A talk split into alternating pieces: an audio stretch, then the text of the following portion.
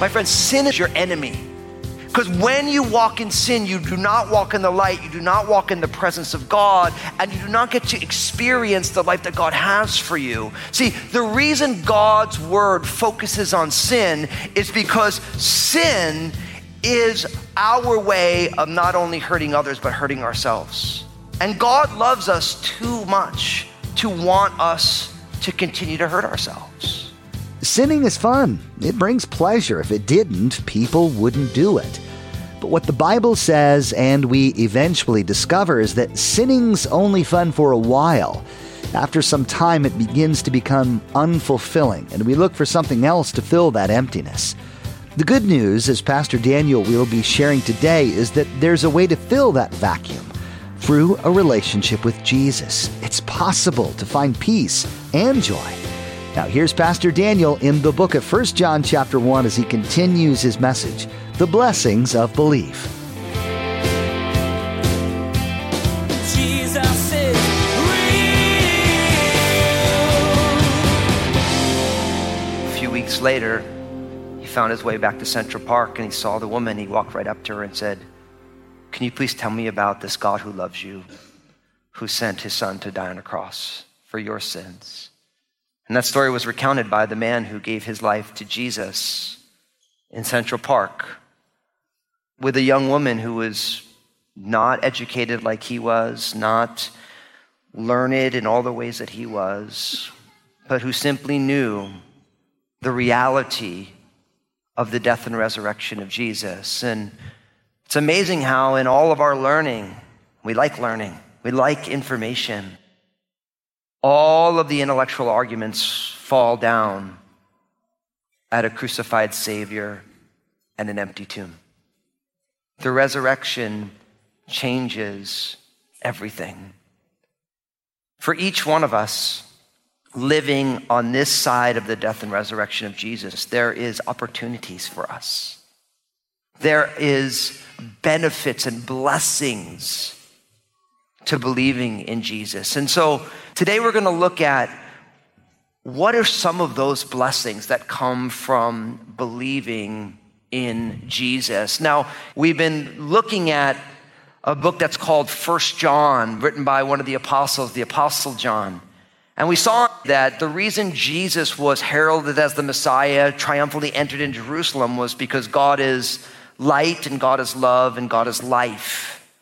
And so today we're going to look at what does it mean now that the tomb is empty. So if you brought your Bible with you today, open your Bibles to 1 John chapter 1. We're going to start in verse 4. And what's beautiful is in 1 John, just as we saw that God is love and God is light and God is life, three places in 1 John, the apostle says, These things I have written to you for this reason.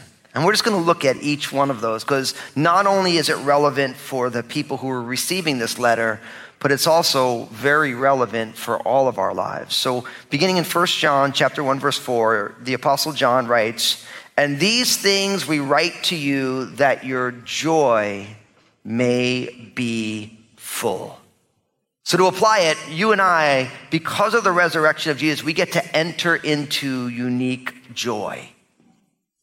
I've written these things to you that your joy may be full.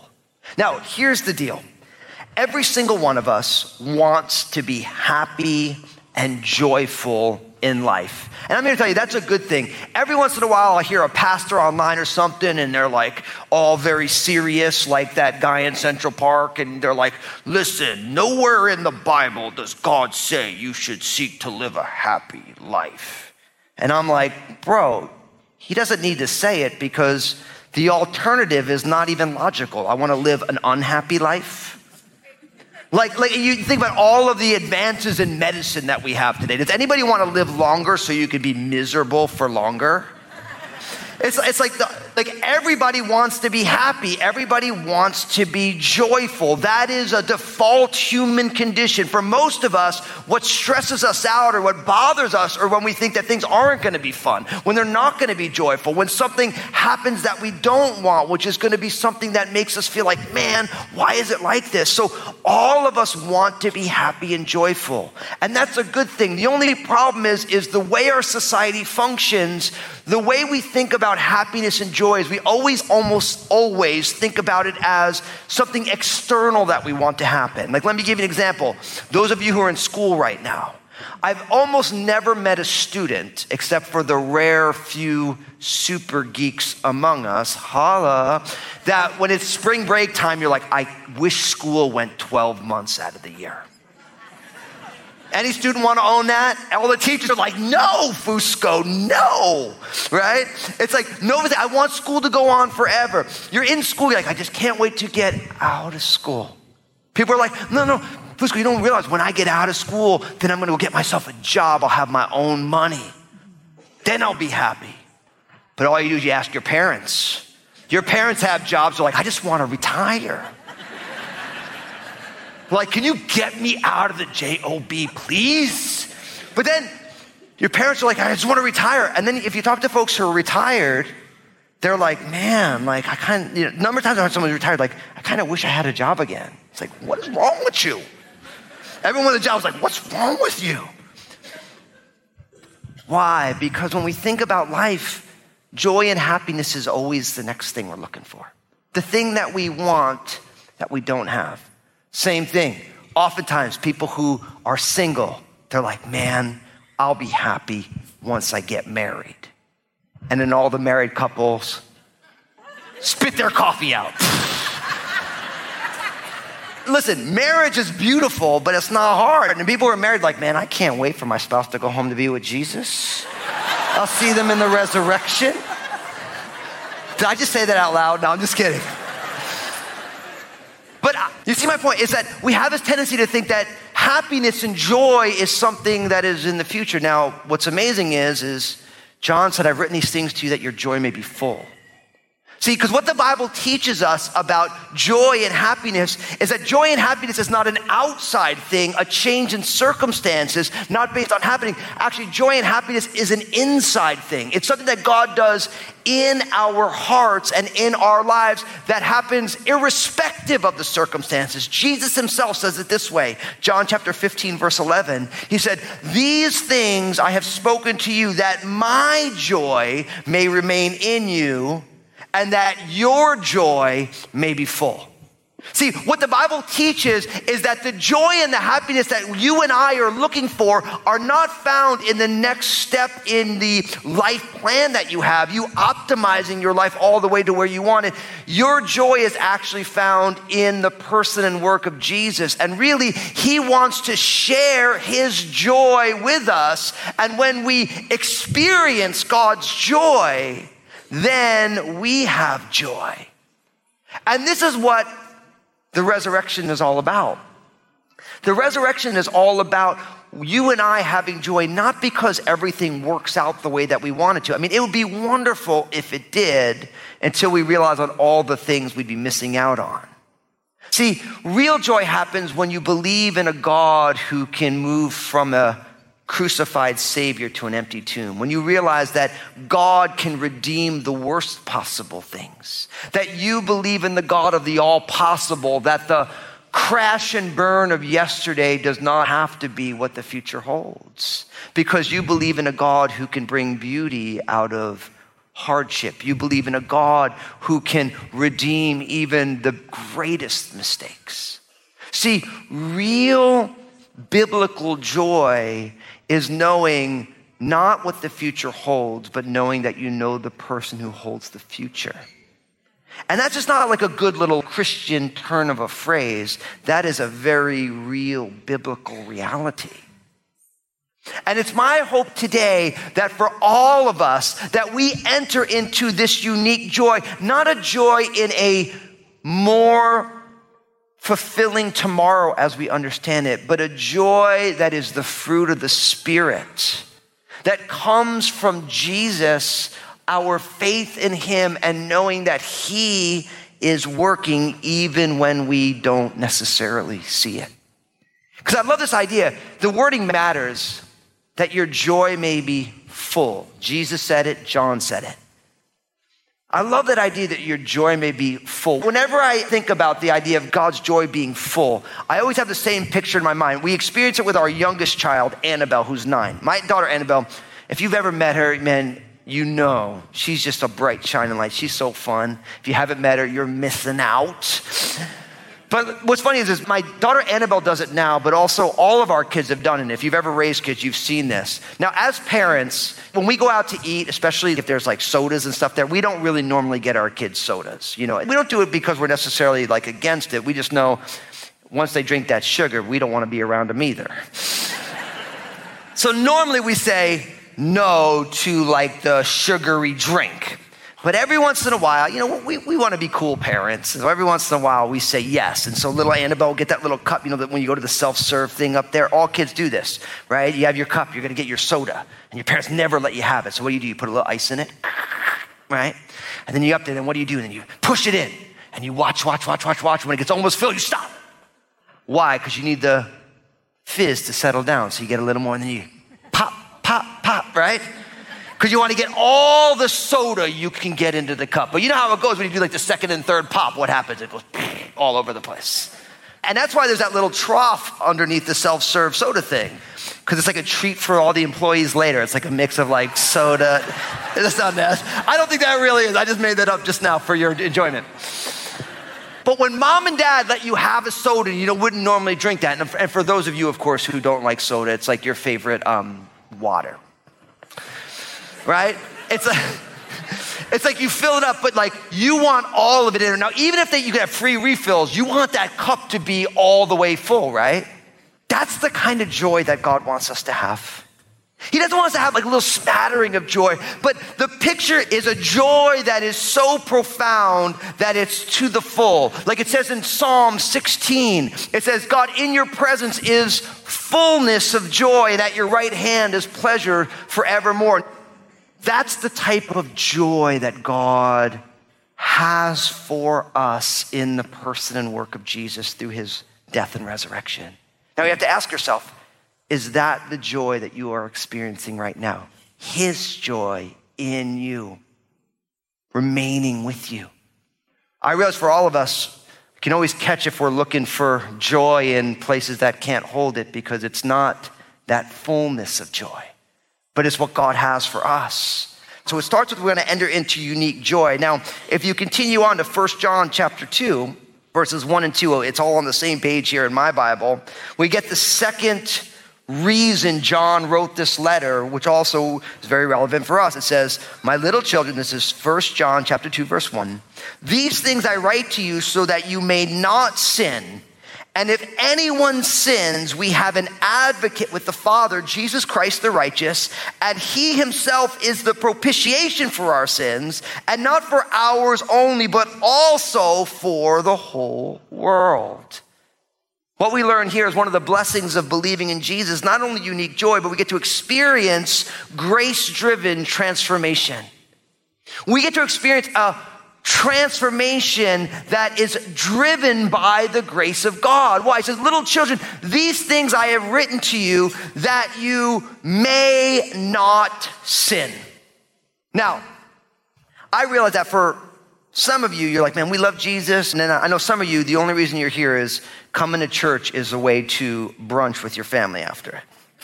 Now, if that's you, if you're like in Doran Church, you know, like, let's thanks for being here. We're going to value your time.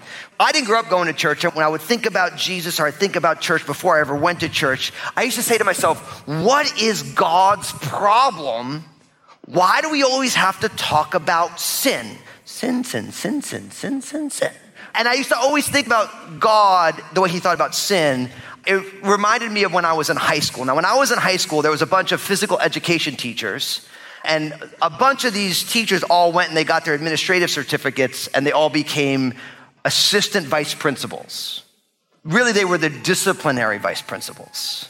So one of those guys was Mr. Popovich. And Mr. Popovich was like six five. He was like, you know, he was a, he was a gym teacher, super stacked, You know what I mean? Like this is like totally ripped. But now he's wearing a suit and he's like standing in the hallway. And every time I would walk into the school, I'd see Mr. Popovich, and Mr. Popovich had his good eye on me, and he'd look at me go like this.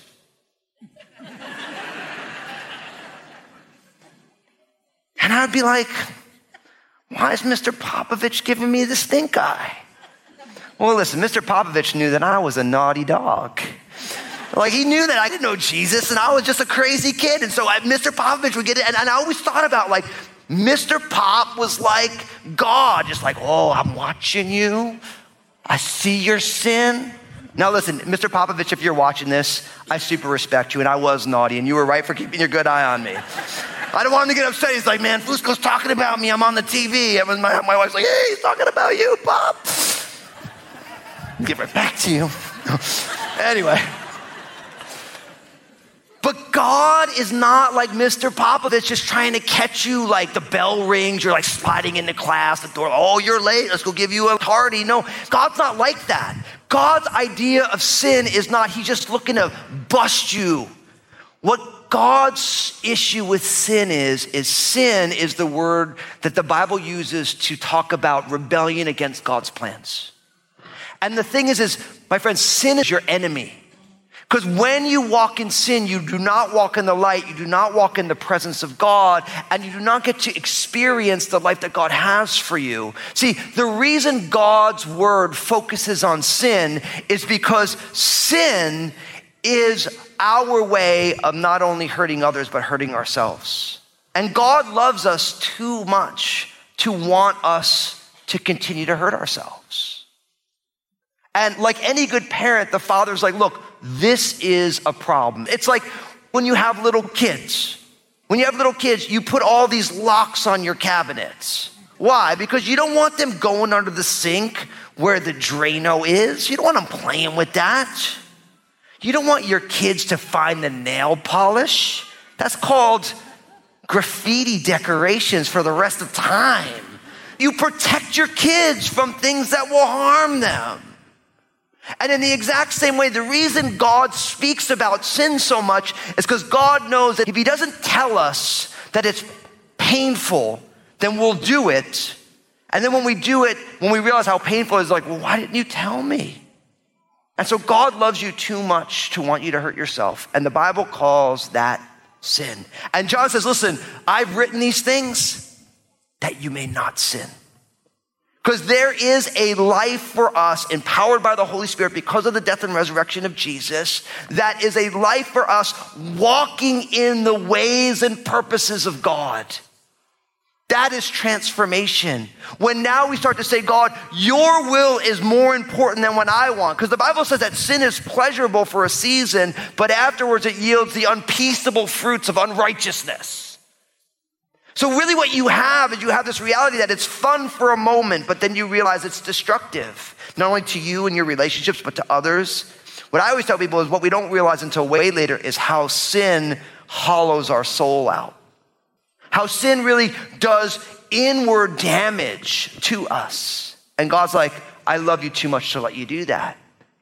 So, as we walk with Jesus because of his death and resurrection, there's a transformation that happens. But God realizes that we don't get it always right. So look what he says here, middle of verse one.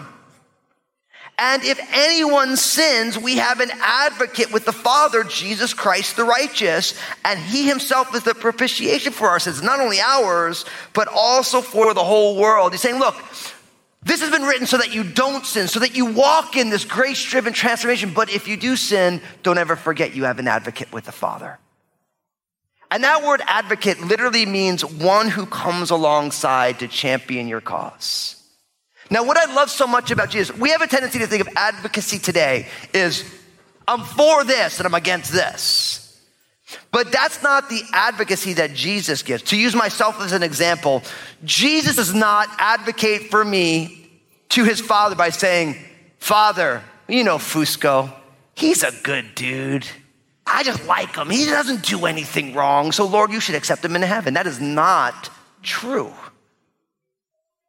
Jesus' advocacy to his father says, Father, you see Fusco. He's flawed. He's broken. He got a big mouth. He tries, except when he doesn't. He shouldn't go to heaven because he's perfect, but he should go to heaven because I was perfect. And he believed in me. And even though he is flawed, he is forgiven because of his faith in me. See, He's our advocate because he's the righteous one. And what's beautiful about it, Jesus' advocacy is based on him being the propitiation for our sins. Where if you don't realize what that means, in the sacrificial system of the Jewish culture, there was the Ark of the Covenant that once a year on the Day of Atonement, the high priest would go into the Holy of Holies and place blood on the cover of the Ark of the Covenant, which was called the mercy seat. And that's the exact same concept here, where Jesus himself at the cross is the mercy seat for us, for our sins, where his death paid the price that we all owe. And I love it. He's not only propitiation for our sins, but the sins of who? The whole world. What this means is there is so much power in the cross and resurrection of Jesus that if every single human being in every generation, every culture were to put their faith and trust in Jesus, there'd be enough saving power there to save everybody if people would just turn to Him and receive it. And you and I get to walk in this transformation. I think about the Apostle Paul. Most of us know him because the Holy Spirit inspired him to pen about a third of our New Testament, but we often forget that Paul wasn't always such a great guy in the church, such a great pillar in the church. Actually, if you read the book of Acts, Saul of Tarshish, as he was formerly known, he made it his life's mission to destroy the church. He would go from town to town, finding the people who believed that Jesus was the Messiah, throw them in jail, imprison them, until God revealed himself to Paul on the road to Damascus. And what's amazing is the apostle Paul speaking about his own life and the transformation of his own life said it this way in Galatians chapter 2 verse 20. He says, "I have been crucified with Christ. It is no longer I who live, but Christ lives in me, and the life that I live, I live by faith in the Son of God who loved me and gave himself for me." See, the apostle Paul sees in the crucifixion and resurrection of Jesus his own life. When Jesus died, I died with him. And the life that I live, it's because the resurrection of Jesus is at work in my own life. And my hope for each one of you today is that you see your life the exact same way. Not only with unique joy, but you also see that the old version of me outside of Jesus died with Jesus on the cross when God made Jesus, who knew no sin, to be sin for us that we might become the righteousness of God in him. That you might see, listen, I died with Jesus on the cross, and the resurrection power, the same power that rose Jesus from the dead, is now at work in my life. Jesus is If you're like, oh, pretty much everybody in the world, you think about how your life could be better or worse. And if you've got things going kind of good right now, you're thankful. But if it's the other, you're wishing you could figure out how to get things on the up and up. The awesome thing about what Pastor Daniel taught today is that with Jesus in your life, it doesn't matter whether your circumstances are good or bad. Jesus can help you flourish in life either way. Hey, everybody, Pastor Daniel here. I just want to say thank you for tuning in. I'm so stoked you're a listener of Jesus is Real Radio, and I know Jesus has amazing plans for you. I'd love to hear the story of how God's working in your life. Give us a call here at Jesus is Real Radio at 360 256 4655 or email me at real at danielfusco.com. We're so glad we can be a part of your life through the ministry of Jesus is Real Radio. Would you like to be a part of what we're doing? We would like to ask that you prayerfully consider becoming a financial partner of this program. Your contribution, no matter the size, will be used to reach people with the gospel message. Find out more at JesusIsRealRadio.com. Just click on Give. Thank you for partnering with us. Thanks for listening to Pastor Daniel's teaching today. We hope you were around for the entire series, Beyond Belief, and that it's helped you understand the kingdom of God just a little bit more. This was a good reminder of the positive significance of Jesus' life, death, and resurrection, and how it can impact your life if you let it. The depth of living that you can do is available to you from the hand of God Himself. Well, that's all the time we have for today's broadcast. On behalf of Pastor Daniel and the entire production team, we invite you to join us again for the next edition of Jesus is Real Radio.